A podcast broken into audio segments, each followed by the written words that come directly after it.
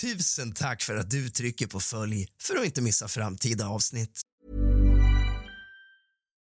Here's a cool fact a crocodile can't stick out its tongue. Another cool fact you can get short term health insurance for a month or just under a year in some states. United Healthcare short term insurance plans are designed for people who are between jobs, coming off their parents' plan, or turning a side hustle into a full time gig.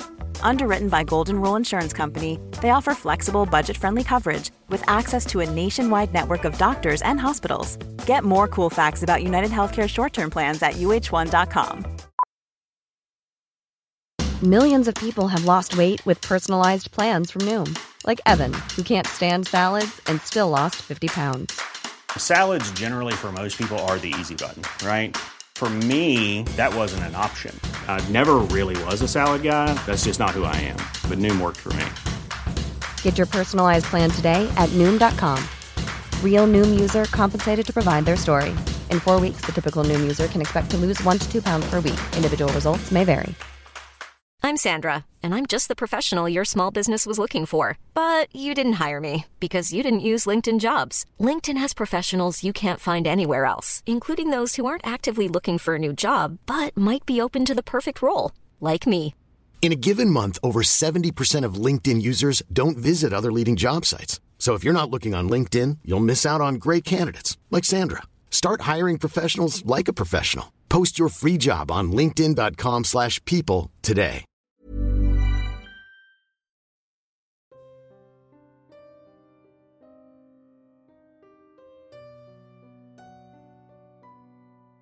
God afton din lilla fegis och kallt välkommen tillbaka ska just du vara till kusligt, rysligt och mysigt.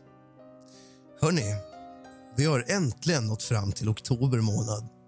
Ja, det var i oktober månad år 2021 som jag startade den här podden.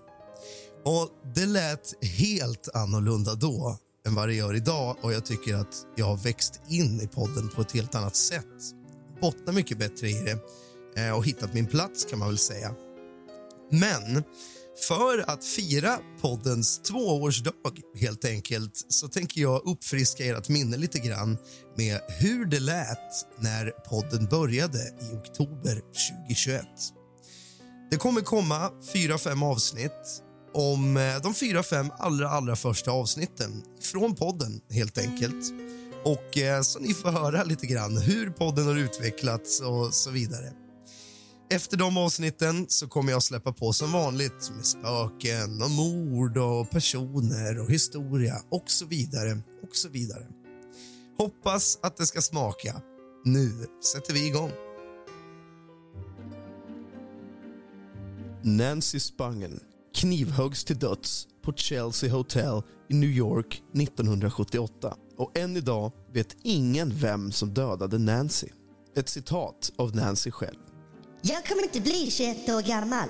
Jag kommer aldrig bli gammal. Jag vill inte bli ful gammal.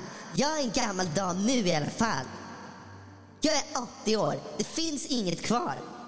Slutcitat. När Nancy Laura Spangen föddes den 27 februari 1958 i Philadelphia, Pennsylvania visste hennes mamma Deborah genast att något var annorlunda med hennes barn.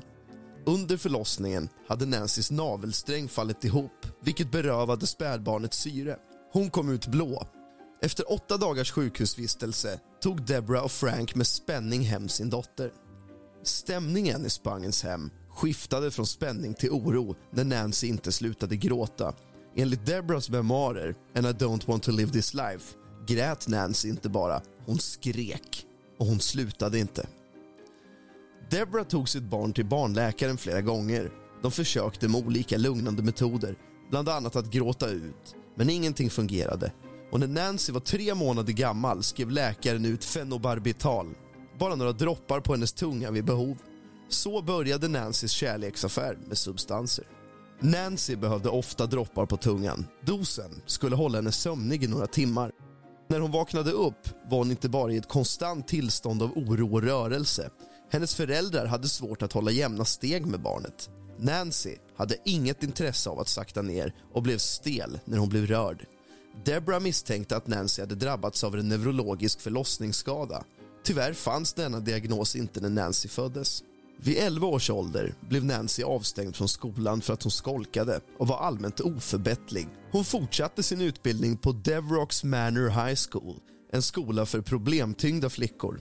En del av problemet var att Nancy hade ett överlägset intellekt. Hon skulle senare hävda att hon hade ett IQ på 172, men det är troligtvis en överdrift. När hon var 15 år gammal diagnostiserade läkaren Nancy med schizofreni. Samma år tog Nancy examen från gymnasiet. Vid 16 års ålder skrev Nancy in sig på University of Colorado och började använda heroin. Ännu en gång blev Nancy arresterad och utvisad efter att ha köpt droger av en polis under täckmantel. Nancys studentrum var fullt med saker som stulits från andra studenter. Efter Colorado-fiaskot försökte Nancy begå självmord och tillbringade en tid på mentalsjukhus. Nancys föräldrar gjorde allt i sin makt för att rädda sin dotter. Samtidigt hade de två mycket typiska barn som ofta fick ta emot Nancys våldsamma utbrott.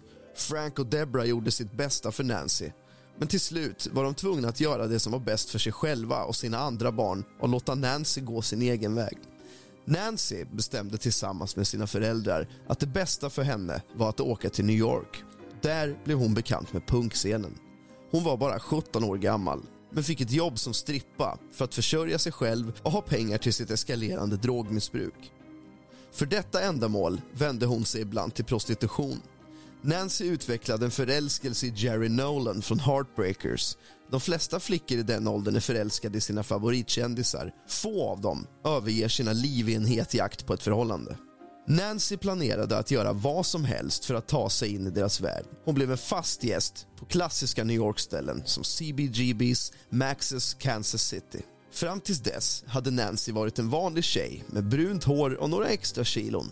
Inte oattraktiv, men hon hade inte samma utseende som andra groupies. I New York började Nancy sin metformos från en töntig wannabe till en punklegend. Hon blev ett bombnedslag med blekblont hår smutsigt smink, klädd i trasiga nätstrumpor och grymma djurtryck som leopard och zebra. Äntligen såg Nancy ut som hon kände sig inombords. Trots att hon knappt hade lämnat tonåren skulle Sex Pistols-sångaren Johnny Rotten senare beskriva Nancy som en elak gammal ko. Nancy omgav sig med människor som såg ut och talade som hon gjorde men hon fann inte den acceptans hon längtade efter. New York-publiken tyckte att Nancy försökte för mycket och att hennes personlighet var för intensiv till den grad att de mådde illa av henne. Och hon kallades ofta “nauseating Nancy”. När Heartbreakers åkte till London följde Nancy med. Olyckligtvis för henne gjorde Jerry Nolan det fullständigt klart att han inte var intresserad av henne. Nancy tyckte mycket om att vara en del av Londonpubliken och hon bestämde sig för att stanna ändå. Nancy var allt som en typisk punkrockare var. Oberäknelig, aggressiv, egensinnig och benägen att ta till våldsamma anfall. Punkscenen i London bad aldrig Nancy att sluta rasa mot livet. De accepterade henne inte heller helt och hållet. Hon hade inte samma grymma och fattiga uppväxt som hennes brittiska motsvarigheter hade. Hennes familj var övre medelklass. Välbärgad, judisk-amerikansk familj. Hon var otrevlig och högljudd med en fruktansvärd låtsas brittisk brytning. När hon så småningom fick tag på en knarklangare använde hon heroin för att slingra sig in i den inre kretsen. Hon kunde inte göra det med hjälp av sex, så hon tog sig in med drogerna. Vid den här tiden började Nancy följa ett etablerat engelskt band som hette Sex Pistols och träffade sitt livs stora kärlek, Sid Vicious. I mitten av 70-talet stötte Sex Pistols bort föräldrar och fängslade sina fans över hela Storbritannien. På basen stod punkrockens affischnamn själv, Sid Vicious. Life is full of what ifs. Some awesome, like what if AI could fold your laundry? And some, well, less awesome, like what if you have unexpected medical costs? United Healthcare can help get you covered with Health Protector Guard fixed indemnity insurance plans. They supplement your primary plan to help you manage out of pocket costs. No deductibles, no enrollment periods, and especially no more what ifs. Visit uh1.com to find the Health Protector Guard plan for you. Millions of people have lost weight with personalized plans from Noom, like Evan, who can't stand salads and still lost 50 pounds. Salads, generally, for most people, are the easy button, right? For me, that wasn't an option. I never really was a salad guy. That's just not who I am. But Noom worked for me. Get your personalized plan today at Noom.com. Real Noom user compensated to provide their story. In four weeks, the typical Noom user can expect to lose one to two pounds per week. Individual results may vary. If you're looking for plump lips that last, you need to know about Juvederm lip fillers. With Juvederm Volbella XC and Juvederm Ultra XC, your lip look, whether it's subtle or bold, can last up to one full year with optimal treatment and no additional maintenance. Find a licensed specialist and see if it's right for you at juvederm.com today. That's J U V E D E R M.com. Add fullness to lips in adults over 21 with Juvederm Volbella XC or Juvederm Ultra XC. Do not use if you have severe allergies or a history of severe allergic reactions, or if you're allergic to lidocaine or the proteins used in Juvederm. Tell your doctor if you have a history of scarring or taking medicines that decrease the body's immune response or that can prolong bleeding. Common side effects include injection site redness, swelling, pain, tenderness, firmness, lumps, bumps, bruising, discoloration, or itching. As with all fillers, there's a rare risk of unintentional injection into a blood vessel, which can cause vision abnormalities, blindness, stroke, temporary scabs, or scarring. For full important safety information, visit juvederm.com. Sid föddes som John Simon Ritchie den 10 maj 1957 i Lewisham i södra London. Sids barndom stod i stark kontrast till Nancys. Sids far var vakt vid Buckingham Palace och hans mor var en knarksmugglande hippie vid namn Anne. Nancys föräldrar tillbringade hennes unga år med att aktivt försöka rädda hennes liv. Sids pappa försvann och hans mamma tog med honom på resor till Spanien där hon gömde hasch i hans blöja för att smuggla det över gränsen. När Sid var tonåring var mamman mer en drogkompis för Sid än en mamma. När ödet såg till att Sid och Nancys vägar korsades innebar det döden för dem båda. De flesta av bandmedlemmarna föraktade Nancy men Sid tyckte att hennes äkthet och grusighet var tilltalande. Han var redan lika mycket knarkad som Nancy och paret blev förenade vid höften. Vid midsommar flyttade de in i Sids mammas lägenhet tillsammans. Sid och Nancy utvecklade ett passionerat förhållande som var späckat med våldsamheter och övergrepp från båda parter. Trots detta lärde Nancy Sid om att älska och konsten av att vara elak. Sid tog fram en egenskap hos Nancy som förbryllade dem och kände henne bäst. Hon blev omhändertagande på sitt eget förvridna sätt. Sex Pistols turné i Amerika började i början av 1978. Deras manager Malcolm McLaren klargjorde att Nancy inte var välkommen och hon var rasande. Nancy var personen non grata bland Sids vänner och hon kände ingen annan. Folk tolererade Nancy bara för att Sid var i närheten och nu var han i hennes hemland och hon i hans. Sid tyckte först inte mycket om USA. Det var tråkigt. Deras manager bokade in dem på skitställen och osannolika platser där det inte fanns någon publik som ville se dem. Cowboybarer, mitt ute i ingenstans. Malcolm lät bandet turnera i den djupa södern, bibelbältet och Texas för att slutligen hamna i San Francisco. Deras amerikanska publikgrupper var inte helt redo för det ångestfyllda, förvrängda ljudet som bandet gjorde sig känt för i Storbritannien. Hela turnén var en serie skitföreställningar som ofta slutade i slagsmål. När de kom till västkusten hade Sid hittat det enda han uppskattat i USA. Riktigt bra heroin. Sids missbruk blev en öm punkt för hans bandmedlemmar som var förvånansvärt rakryggade i detta avseende. Utan Nancy i närheten var de tvungna att sitta barnvakt åt Sid och bara det var ett heltidsjobb.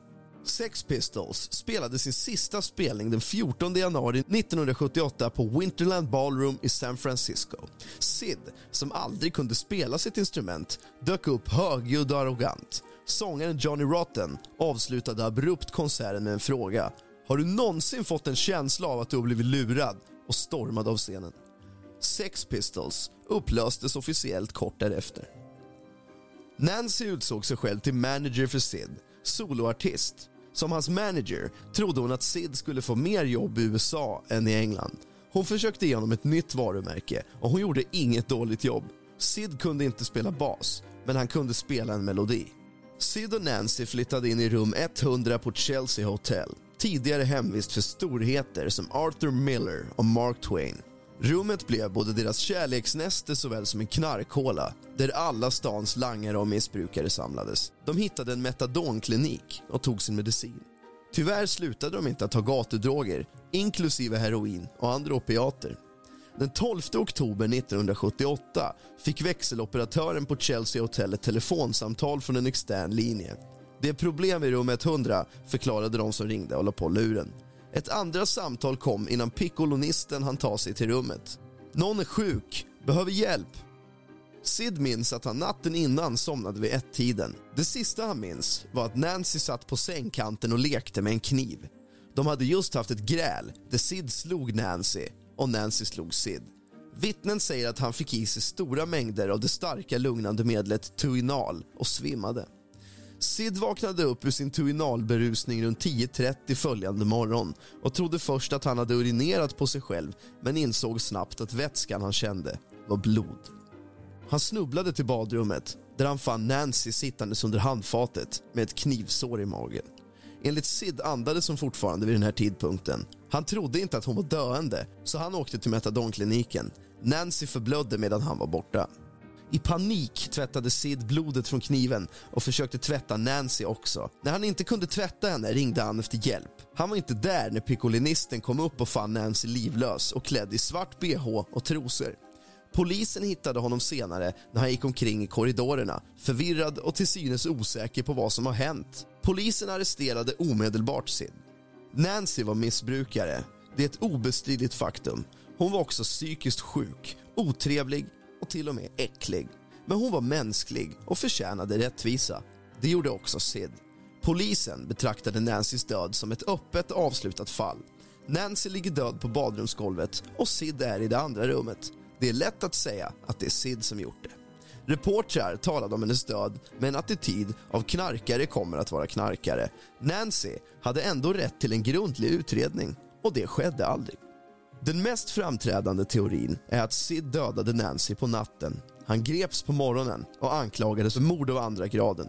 Ibland erkände han brottet, andra gånger förnekade han det helt och hållet eller hävdade att han hade minnesförlust. Om vi accepterar att det är Sid som är skyldig så uppstår flera frågor. På natten då Nancy dog hade paret inget heroin. Istället tog Sid stora mängder av det starka lugnande medlet Tuinal. Vittnen som var närvarande den kvällen hävdar att Sid tog minst 30 tabletter. Om detta är sant skulle Sid knappt kunna lyfta sin egen hand, än mindre sticka en jaktkniv i Nancys buk. Sid var inte den enda tvivelaktiga karaktären i rummet den kvällen. En man vid namn Rockets Redglare var också där. Hela natten kom Rockets fritt in och ut ur det olåsta rummet. Han var Sid och Nancys livvakt och knarklangare, samma person som tillhandahöll Tuinal. När Sid var utslagen bad Nancy Rockets om ett smärtstillande opiat, Dilaudid, runt klockan ett på natten. Polisen förhörde honom aldrig. De förhörde aldrig någon av de identifierade sex personer som lämnade sina fingeravtryck på brottsplatsen, förutom Sid. Andra hävdar att en man vid namn Michael också kom och gick under kvällen. Ingen verkar veta hans efternamn, bara att Michael också var boende på The Chelsea Hotel. Intressant nog hette Rocket egentligen Michael Mora. Innan Rockets dog av narkotikarelaterade sjukdomar 2001 skröt han öppet om att han hade dödat Nancy. Vissa säger att Rockets var lättsinnig och att han hade för vana att berätta historier. Men Rockets hade också en bunt pengar som var bundna med Nancys lila hårsnodd. Sid och Nancys pengar. Så mycket som 25 000 dollar som saknades oförklarligt när Nancy dog. Alla som kände Nancy visste att hon var på en dödsresa. Hon hävdade ofta att hon skulle dö ung, före 21 års ålder. Kan det vara så att Nancy knivhögg sig själv? Denna teori låter extrem, men Nancy var en intensiv person med en historia av självskadebeteende. Under tonåren förde Nancy en gång in en klädhängare i sin vagina med tillräcklig kraft för att punktera hennes livmoder eftersom hon felaktigt trodde att hon var gravid. Nancy gjorde flera självmordsförsök och några av dem lyckades nästan. Mot bakgrund av dessa fakta kan Nancy ha orsakat ett enda knivhugg i buken och dött. Nancy kunde ha räddats den kvällen om någon hade haft sinnesnärvaro nog att hjälpa henne. Hon blödde långsamt i flera timmar innan skadan blev dödlig. Under denna tid hävdar grannar att de hörde stön från rummet. Men detta var Sid och Nancys ställe. Stönande skulle vara en välkommen omväxling från det skrikande, bråk och älskog som de vanligtvis hörde. Hey, it's Paige DeSorbo from Giggly Squad. High quality fashion without the price tag. Say hello to Quince. I'm snagging high-end essentials like cozy cashmere sweaters, sleek leather jackets, fine jewelry, and so much more. With Quince being 50 to 80% less than similar brands. And they partner with factories that prioritize safe, ethical, and responsible manufacturing. I love that. Luxury quality within reach. Go to quince.com slash style to get free shipping and 365 day returns on your next order. Quince.com slash style. When you make decisions for your company, you look for the no brainers. And if you have a lot of mailing to do, stamps.com is the ultimate no brainer. It streamlines your processes to make your business more efficient, which makes you less busy.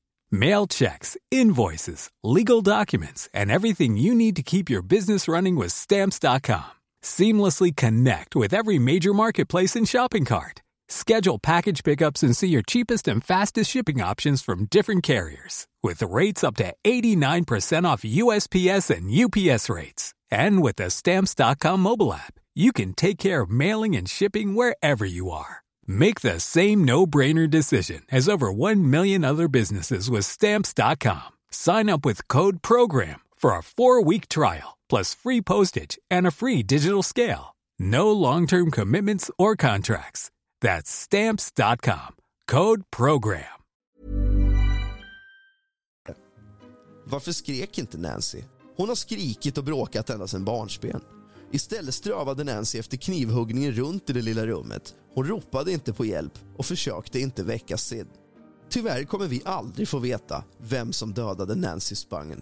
Sid dog vid 21 års ålder den 2 februari 1979 av en överdos heroin när han var ute mot borgen. Om han hade levt och gått till rättegång hade han kunnat bli frikänd från brottet eftersom det inte fanns tillräckligt med utredningar och alldeles för många variabler. Idag tänker fansen på Sid och Nancys historia som en romantisk berättelse som påminner om Romeo och Julia. Men det finns inget romantiskt med att dö en långsam, undvikbar död. Nancys familj gjorde allt de kunde, men missbruket vann ändå. Det fanns en bristande medvetenhet inom läkarkåren på den här tiden när det gällde psykiskt sjuka barn, skador vid födseln och behandling av missbruk. Vi har kommit en lång väg, men det hjälper inte Nancy. Hon var bara 20 år gammal. Nancy är begravd i en familjegravplats i King David Memorial Park. När Sid dog bad hans mamma att få sprida sin sons aska på Nancys grav. Nancys mor avböjde artigt. Ryktet säger att hon spred ut den där ändå. På Nancys gravsten står det “Din odyssé är över. Sov i frid”. Du har lyssnat på avsnitt 5 av kusligt, rysligt och mysigt med mig, Rask.